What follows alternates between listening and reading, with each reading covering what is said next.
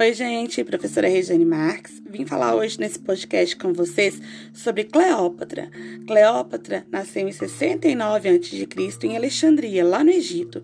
Ela ficou conhecida também como a Rainha do Nilo. Ela chegou a ser comparada à deusa Ísis e à deusa Afrodite, não pela sua beleza, como a gente imagina, não porque nos filmes ela é retratada muito bonita, exuberante, mas dizem que ela não era tão bonita assim, porém ela era extremamente sensual e inteligente.